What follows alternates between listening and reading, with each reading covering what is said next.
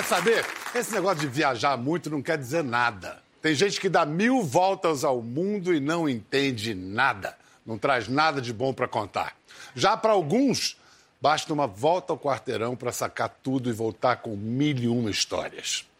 Sorte mesmo é quando esse cara da volta ao quarteirão cai no mundo. É o caso dele, de nosso convidado de hoje. Um observador e contador de histórias extraordinário que encarou jornadas inacreditáveis, viagens nunca antes viajadas. E ainda por cima é brasileiro e trata a nossa língua ali, ó, a pão de ló, como escreve bem. É um tímido que diz que gosta de ser tímido. Deve ser a forma que ele arrumou de se proteger. E essas viagens transoceânicas dele, que são como grandes sinfonias wagnerianas, ele faz como quem toca bossa nova, obsessivo, detalhista, que nem João Gilberto. A especialidade dele são as situações limite entre a vida e a morte, o fim e o começo. Aliás, tudo começou no quintal da casa dele. Só que o quintal era o Oceano Atlântico era tudo que ele tinha: o oceano, uma canoa e o sentimento do mundo. Recebam um brasileiro exemplar. Recebam Amir Klink. Você mede quanto? 1,89. 1,89. Eu tinha 1,92, mas eu já estou em franco processo eu, eu de encolhimento. Então, não, fico pensando. Oh, pode aplaudir de novo. Obrigado. Obrigado. Fico pensando porque o tamanho, na hora de você fazer as suas, suas embarcações sob medidas, as canoas e tal, o tamanho tinha que ser levado em consideração, cada centímetro, né? Tinha, mas eu aprendi a, a me encolher e a viver em espaços bem reduzidos. Aprendeu assim, encolher, uma coisa quase yogi, assim, né? É. Mas eu gosto muito desse exercício de viver com muito pouco e de tirar o, o máximo do, do menos e de não ter a redundância, de aprender a ficar eficiente. E que, no fim das contas, é tudo que a vida exige da gente, saber quanto que a gente precisa para viver, né? É quando eu terminei a, a travessia, a maior razão da minha felicidade é que eu descobri que precisava tão pouco para se sentir bem, assim, 2 litros, 2,7 litros de água doce por dia para cozinhar, beber, tomar banho, quando a gente vê que hoje um brasileiro médio como a gente é, consome 200 litros de água por, por dia, é um consumo muito alto. E no mar, o grande, o primeiro grande desafio é, é a água. O que eu acho bonito, o que acabou formando você como um grande escritor também, é que toda essa sua vida de exploração. Eu vou usar a palavra aventura, eu sei que você não gosta, porque você diz que não faz aventuras porque não, não é, não é um preciosismo, assim. É que, é. Na minha cabeça, a aventura é uma, uma experiência muito emocionante que você não sabe onde vai terminar. E eu gosto de saber que eu vou terminar em casa um dia, né? Então é planejamento, organização, é. método. Mas eu acho que no início de tudo está o espírito de aventura. E esse espírito de aventura, me, me corrija se eu estiver errado, você saboreava e despertou a sua fantasia lendo, lendo livros. Lendo. Existe um, um fato interessante, né? a, a a, a, corrida aeroespacial, a aviação, não, com algumas exceções, Saint-Exupéry, não sei o quê, produziram poucos livros brilhantes, mas o mundo das navegações produziu um, uma quantidade de relatos é, não só emocionantes, mas literariamente contundentes. E assim, com esses relatos, eu fui me encantando pelo mundo dos barcos, mas foi um processo lento, demorado. E aí, a descrição dessa sua experiência vivida inspira outros jovens, né? Teve gente que, come... que foi fazer o que você fez depois de ler os seus livros, não teve? Eu acho que talvez alguns milhares hoje. Assim, eu, me, me preocupa muito porque eu fiz muita besteira, né? Então, eu, não queria, eu não queria servir de exemplo para ninguém. Assim, eu acho que eu, eu gosto de inspirar, eu não gosto de ficar ensinando o caminho, faça assim, seja assado. Eu detesto essa cultura da autoajuda, pense positivo, o universo vai conspirar a seu favor. Não vai, não, ele vai te ferrar. O universo vai conspirar contra vai. você. É. Mas o fato é que é bacana quando a tua experiência inspira, como eu fui inspirado também. É. Eu li o livro do Gerard Daboville, que era um cara louco que atravessou o Atlântico Norte remando, depois que vários morreram. E ele quase desistiu porque ele teve o patrocínio de uma empresa de sardinha em lata que chamava Capitán Cook. E para agradar, puxar o saco do patrocinador, ele só comeu sardinha em lata. 70 dias depois, ele teve uma constipação intestinal e eu consegui o relatório do médico que salvou ele. Ele estava desistindo o relatório do médico falava assim: agora você desmonta a bomba de porão, faça uma redução de 1,5 para meia polegada, coloca um tubo na ponta, uma caneta bic na extremidade, introduza no, no reto e bombeie 55 vezes. Eu falei: Deus me livre, o que, é isso?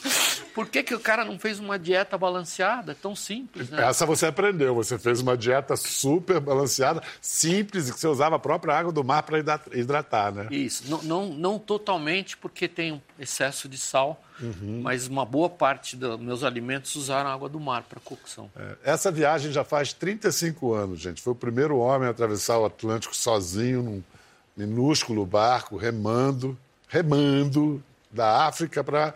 Chegou na Bahia, foi recebido como herói. Foi muito engraçado chegar no último dia, porque foi um dia estranho, eu estava triste. É? Eu sonhei tantos anos em fazer isso, avistar o Brasil, realizar o meu sonho. Eu pensei, nossa, o dia que eu chegar eu vou explodir de emoção, vou voar fogos, é, vou comer areia, vou arrancar coqueiro com os dentes e não sei o quê. E eu estava triste porque eu adorei a viagem. Adorei a viagem, a viagem tinha acabado. Vem cá, e aí vamos falar de 90, foi 98 que você deu a volta ao mundo pela, pela Antártica? Não. Ah, acho que foi. É. Foi 98. Ou antes foi Antártica, inverno e depois Polo Sul, Não, Polo antes Norte. foi o, o inverno. Foi o inverno. Aí, assim, quando eu voltei da viagem a Remo, eu nunca tive apego por coisas materiais. Eu não tinha móveis em casa, tinha fotos do mundo inteiro. Mas aí eu descobri que muito mais legal do que você ficar vendo foto é você entrar na foto. E aí, anos depois, quando conheci a Marina e casei, eu guardo uma foto muito querida que ela fez, onde eu estou no meio do meu sonho de conhecer a colônia de pinguins de St. Andrews Bay, no meio de um milhão de pinguins. E aí descobri que a fotografia, a televisão, a nunca vão mostrar certas coisas tem é, imagens que só indo lá, só entrando na foto você vai descobrir. E é uma foto onde eu deveria estar feliz e não estou, porque eu não sabia que o pinguim imperador era o bicho mais fedido do planeta. No meio de um milhão de pinguins fazendo cocô há séculos, no mesmo lugar, sobe um gás e você fica bêbado, com um mau cheiro. Só tem um jeito de descobrir. No meio dessa beleza toda, o grande problema é o cheiro. E a TV não mostra o cheiro.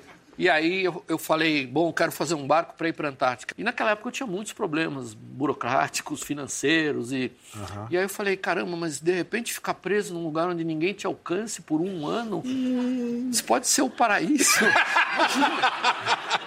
Imagina, nenhum vendedor, ninguém da companhia telefônica. Cobranças, ninguém... dívidas. Nada, nada. E aí eu falei, quer saber? Eu nunca esqueci lá do.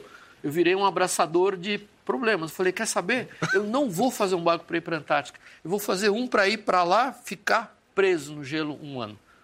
E, e eu, ficou. Eu fiquei. E, e, ali, por que, que se diz que naquela região do mundo é a mais perigosa para se, se navegar? Na verdade, não é navegar na Antártica, é o acesso para a Antártica. Acesso para a Antártica. A linha de convergência antártica, você tem muito gelo solto.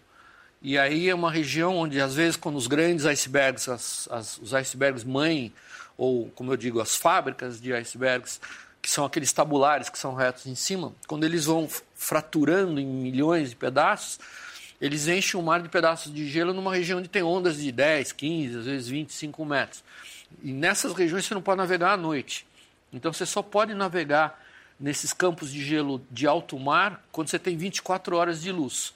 E aí você passa a ter que respeitar um compromisso astronômico. Você tem uma época do ano onde você tem 24 horas de, de luz e você tem que fazer a travessia nesse período. E dormir? Dormir, por incrível que pareça no veleiro, a vida é mais dura do que remando. Porque a vida do remador ela é meio. Assim, você dormia oito horas por, por noite? Eu comia, remava, dormia, dormia, remava, comia, comia, dormia, remava.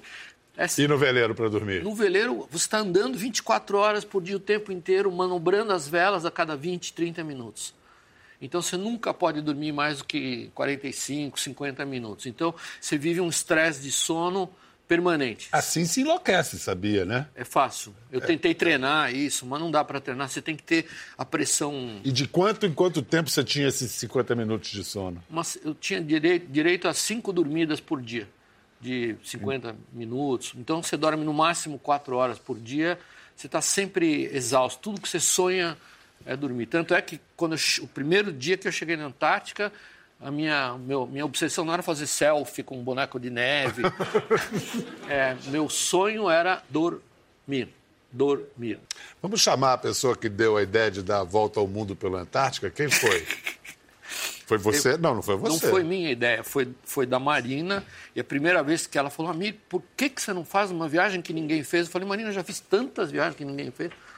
Mas por que, que você não faz um contorno? Nenhum barco tem. Você tem um barco? Eu falei, tenho. Você pode fazer? Eu falei, posso. Aí eu falei, caramba, mas ninguém fez isso, mas não é que ninguém tentou, ninguém sobreviveu. E aí eu fiquei pensando, será que a Marina não encontrou um método perfeito de eliminar o marido. Imagina, sem, sem briga, sem partilha de CD, esse é meu, esse é seu, sem, sem advogado, sem, sem é. sangue, sem gritaria. Ela se despede com um beijo, um abraço, o marido vai lá num veleiro e... Vamos conhecer essa mulher genial, a fotógrafa Marina Bandeira Klink. Então, como é que vocês se conheceram? Aquela pergunta básica. Porque eu organizava eventos, durante 30 anos eu organizei eventos e um dos clientes para quem eu estava trabalhando um, comentou um dia numa reunião se eu sabia que aquele maluco que tinha atravessado o Atlântico Sul a remo estava palestrando. Eu não sabia, mas é, eu olhei o catálogo telefônico na época, lá letra K, Clink, tinha dois, Amir e Jamil. Aí eu liguei e falei, olha, Amir, liguei, falei com ele e perguntei se ele poderia participar de um evento no Rio de Janeiro. Ele disse que sim, eu perguntei qual era a exigência. Ele disse nenhuma. Aí eu perguntei, mas você, pelo que eu estou vendo aqui, você mora na Avenida Paulista, em São Paulo, você vai precisar de um transporte. Ele disse que não, que ele é de carro.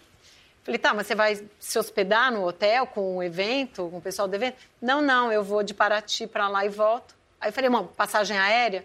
Não, não precisa, eu vou de carro. Bom, você almoça no evento? Ele, não, obrigada, vou comer um pastel no caminho. Eu comecei a ficar desconfiada que ele não ia aparecer no evento. Mas eu fiquei lá de plantão esperando. Ele chegou e ele comentou sobre a viagem que ele tinha feito, da travessia. Foi um sucesso. Dali para frente eu comecei a indicar ele para todos os eventos. E indiquei para tanta coisa que eu acabei casando com ele.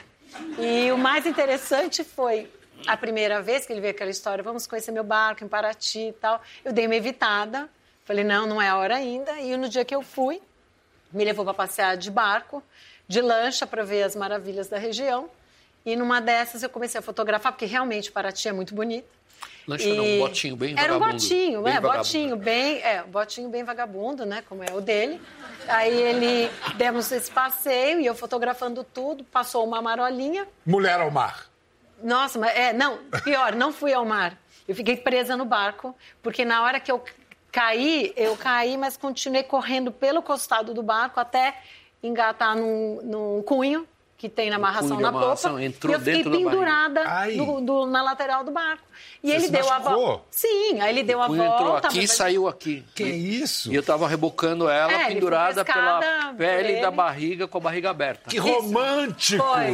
Não, a melhor parte fisgada. foi quando eu voltei. Pra... Fui fisgada mesmo. Fisgou, fisgou. É. É. E quando eu cheguei em São Paulo, meio arrebentada, com os pontos, minha mãe olhou e falou assim: tem certeza que você quer continuar namorando esse cara? Com esse quase psicopata. Mas aí você, como fotógrafa, eu soube que a crítica mais injusta que você já recebeu foi quando você estava no alto de um mastro e a crítica foi desse senhor aqui ao meu lado. Foi. O que, que foi, hein? Então, Bial, foi um momento assim de é, divisão de dois momentos da minha vida. Quando a gente está lá num impacto de, dessas paisagens, né? Que a essas gente vê, aqui, por exemplo, essas. Essas fotos são suas. Sim, né? sim. Uhum. Ah, então, é, aí tem uma frase. Eu tenho muito medo, um monte de não, crianças histéricas não, correndo. Não, não era histérica, não era histérica. né? O solitário, sempre na paz dele agora, com aquelas é, crianças, exato. família, se é, pode, pode cair uma na água, dura Não, não, não tem nada disso. E eu estava naquele momento que eu tinha levado as meninas, a gente estava em família lá e não faltava nada. A não ser registrar para poder preservar aqueles momentos que a gente tinha vivido. E foi então que eu resolvi subir no alto do mastro, 33 metros, subindo né, por uma driça. E quando eu estava lá em cima, fotografando. E a gente faz a segurança dela, porque tem o risco dela cair. Sim, sim, mas estava no assim, elétrico. Assim, durante né? meia hora uma... começa a dar torcicolo. E ela não descia. Eu olhar para cima, eu estava bem lá fotografando. Aí começou a chegar a gente. Bom. A verdade é, começou a chegar gente em volta do barco e tem que ir lá receber, fazer aquela parte, né? Porque quando vem veleiro brasileiro nosso, é. o pessoal vem igual enxame de abelha, vem vindo.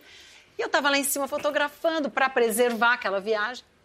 Quando eu vi aquela frase histórica: Marina, desce daí de cima. As fotos que você faz não servem para nada. Aí eu fiquei super chateada.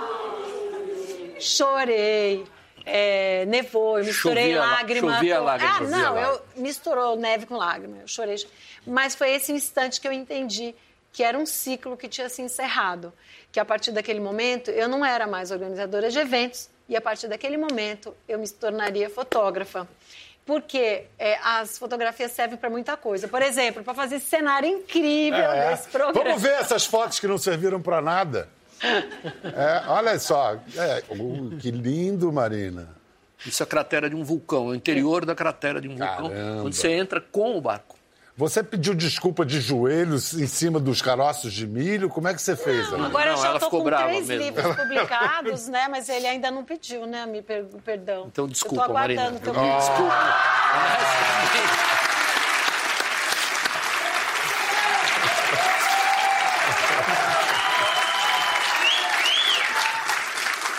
As fotos são extraordinárias, as fotos são muito lindas. Sabe, Bel, a gente percebe que fotografia serve para muita coisa, né? É, você vê? Até para calar a boca do marido, né? Olha, os fedidos. Essa foto é incrível porque é o pinguim imperador. É. Só tem duas colônias no mundo e a Marina só teve acesso a esse pinguim no ano passado. Isso, na minha 15 quinta viagem. Esse é um leopardo, uma foca extremamente agressiva. Exato. É mesmo? É? Menor, mas ela tem a mandíbula desarticulável e ela ataca focas quatro vezes maior que ela. Tá, mas então você fotografou com tele, né, Marina? Espera. Não, não. O amigo Eu larguei ela num Ele pedacinho de gelo com ela. É. Que beleza! Esse casal é tão amoroso, né? É uma coisa tão romântica. Foi bem de perto. que beleza. Eu achava injusto o Amir Olha, ver tudo isso linda. e viver. É, o Amir podia viver isso e a gente não estava compartilhando. Por isso eu fui buscar ele em Paraty um dia, ele estava voltando de mais uma volta ao mundo, eu com as meninas pequenininhas. Eu disse para ele, Amir, tudo bem, eu estou super feliz que a tua viagem foi um sucesso, mas está na hora da gente viajar com você. Vamos, a gente vai assistir agora a uma volta dessas que está no documentário e que é muito emocionante. Amir voltando para casa. Você estava voltando de onde aí? Estava voltando. Volta ao mundo. Da, volta ao mundo. Da primeira volta ao mundo. Tamara e a Laura, é. gêmeas, a Tamara está. Daqui a pouco a gente vai falar dela. Ela está na França estudando. Mas a Laura e a Marina Helena, elas estão aqui. Vamos aplaudi-las. Fala, quantas vezes você foi à Disney? Zero. Até quantas... hoje, nada. Zero? Nunca Zero. foi? Não. E quantas vezes foi de férias para Antártica? Sete. e voltaria.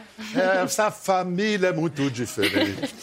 Vem cá, não é um tédio ficar na Antártica? O que, é divertido lá? A gente cresceu aprendendo a ir para lugares como Antártica. E eu sempre me perguntei por que eu ia para lugares que nunca tinha ninguém.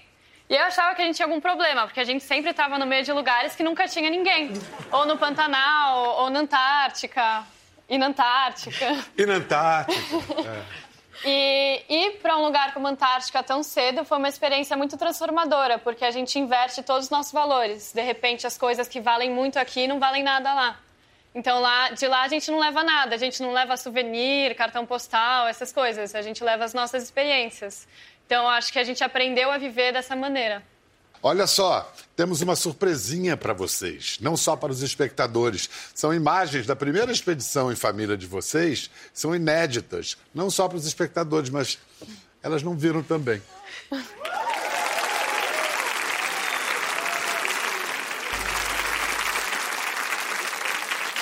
Mas tem uma correção interessante no que você falou. Teve uma coisa que a mamãe obrigou. Ah. E que foi a mais importante de todas. Ah, e que eu acho o grande problema do Brasil é, a Marina falou, tudo bem, vocês vão, nós vamos viajar juntos, mas tem uma, uma obrigação que vocês vão ter que fazer todos os dias, escrever no diário. E as meninas, aos poucos, foram pegando esse hábito de fazer diários e fazem até hoje. Agora, com quantos anos você está? 22. Elas até hoje fazem diário. Esse diário virou um livrinho e o livrinho levou elas para o mundo todo. Elas viajam o mundo hoje falando... Do da, livro. Da Viraram palestrantes. Eu acho que os nossos... Não, e adoro assim a assinatura. Laura, Tamara e Marininha Klink. é. Olha lá, um best-seller, mais um best-seller da, da marca registrada Klink. Uma coisa que me chama a atenção, por exemplo, eu sempre faço questão, podendo, sentar na janelinha do, do avião. E algumas vezes isso não acontece. E o que eu percebi, mais do que uma vez, é uma família com uma criança na janelinha, onde a criança não olha para fora, ela olha para um celular. É um clássico, a mãe dá um iPad e a criança, em vez de olhar o mar, o navio, as cidades embaixo, fica olhando aquele iPad. Isso para mim é tão desconcertante que eu tive a ideia de fazer esse livro, esse infantil, Vamos Dar a Volta ao Mundo. Porque a, a, os pais têm que incentivar as crianças a olhar a natureza. Ela está ao nosso redor e ela precisa ser conhecida. Uma Mas boa... cabe ao pai estimular, uhum. né, e a mãe. Mas essa é uma boa deixa para mostrar como tudo tem a sua dialética. A gente pode botar agora a Tamara, sua irmã gêmea, na jogada, porque ela está usando a internet, o seu canal de YouTube, hum. para falar de navegação. Você já viu as coisas que ela postou? Para falar a verdade, não. Então, por favor, Tamara, mostra pro seu pai, vai.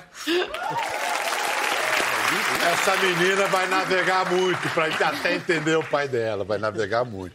Amir, como é que você acha que vai ser a melhor maneira de você ajudar a Tamara nas ambições dela de navegadora? É uma pergunta muito interessante, porque ela fez uma viagem o um ano passado, retrasado, passado? Passado. E foi para a Ilha da Trindade, que é uma viagem muito difícil, é mais difícil do que atravessar o Atlântico, porque o mar do Espírito Santo é muito duro. E aí ela veio em casa e falou: Ah, papai, que o barco está pronto para ir para a Antártica, não está? Eu falei: Tá, minha filha. E ela falou: Você deixaria o seu barco ir para a Antártica? Você prestaria para ele ir para a Antártica? Eu falei: Claro. E você me deixaria ir para a Antártica? Ela me perguntou. Eu falei: Claro, minha filha. Eu deixo você ir para a Antártica. Então você me empresta o barco para ir para a Antártica? Eu falei, claro que não. Aí eu falei, ela falou, mas por que não? Se o barco pode, você me deixa aí, por que não? Eu falei, filha, eu levei 30 anos para ter um barco pronto para ir para a Antártica. Eu não empresto o barco para você, empresto para outra pessoa, para você não. Porque eu vou perder os dois, eu gosto dos dois, eu gosto do barco, eu gosto de você, eu vou perder os dois. Os dois vão morrer, vão acabar os dois, o barco vai afundar e você vai morrer. Mas se você quiser ir para lá, eu quero. Você quer mesmo? Eu vou te ajudar. Mas como você ajudar? Você tem dinheiro para me ajudar? Eu falei, tenho. Aí você pode me ajudar? Eu falei, eu vou começar te ajudando com zero centavos. Você nunca vai ter um centavo meu. Você vai ter que fazer o seu barco. Eu te ajudo a fazer o seu barco. Você vai começar achando um jeito de fazer um projeto. Quando você fizer o projeto, você vai ralar até os infernos para conseguir os meios, os recursos. Nossa. Vai demorar, vai ser difícil, vai ser duro. Você vai chorar, vai se arrepender, vai desistir, vai começar de novo.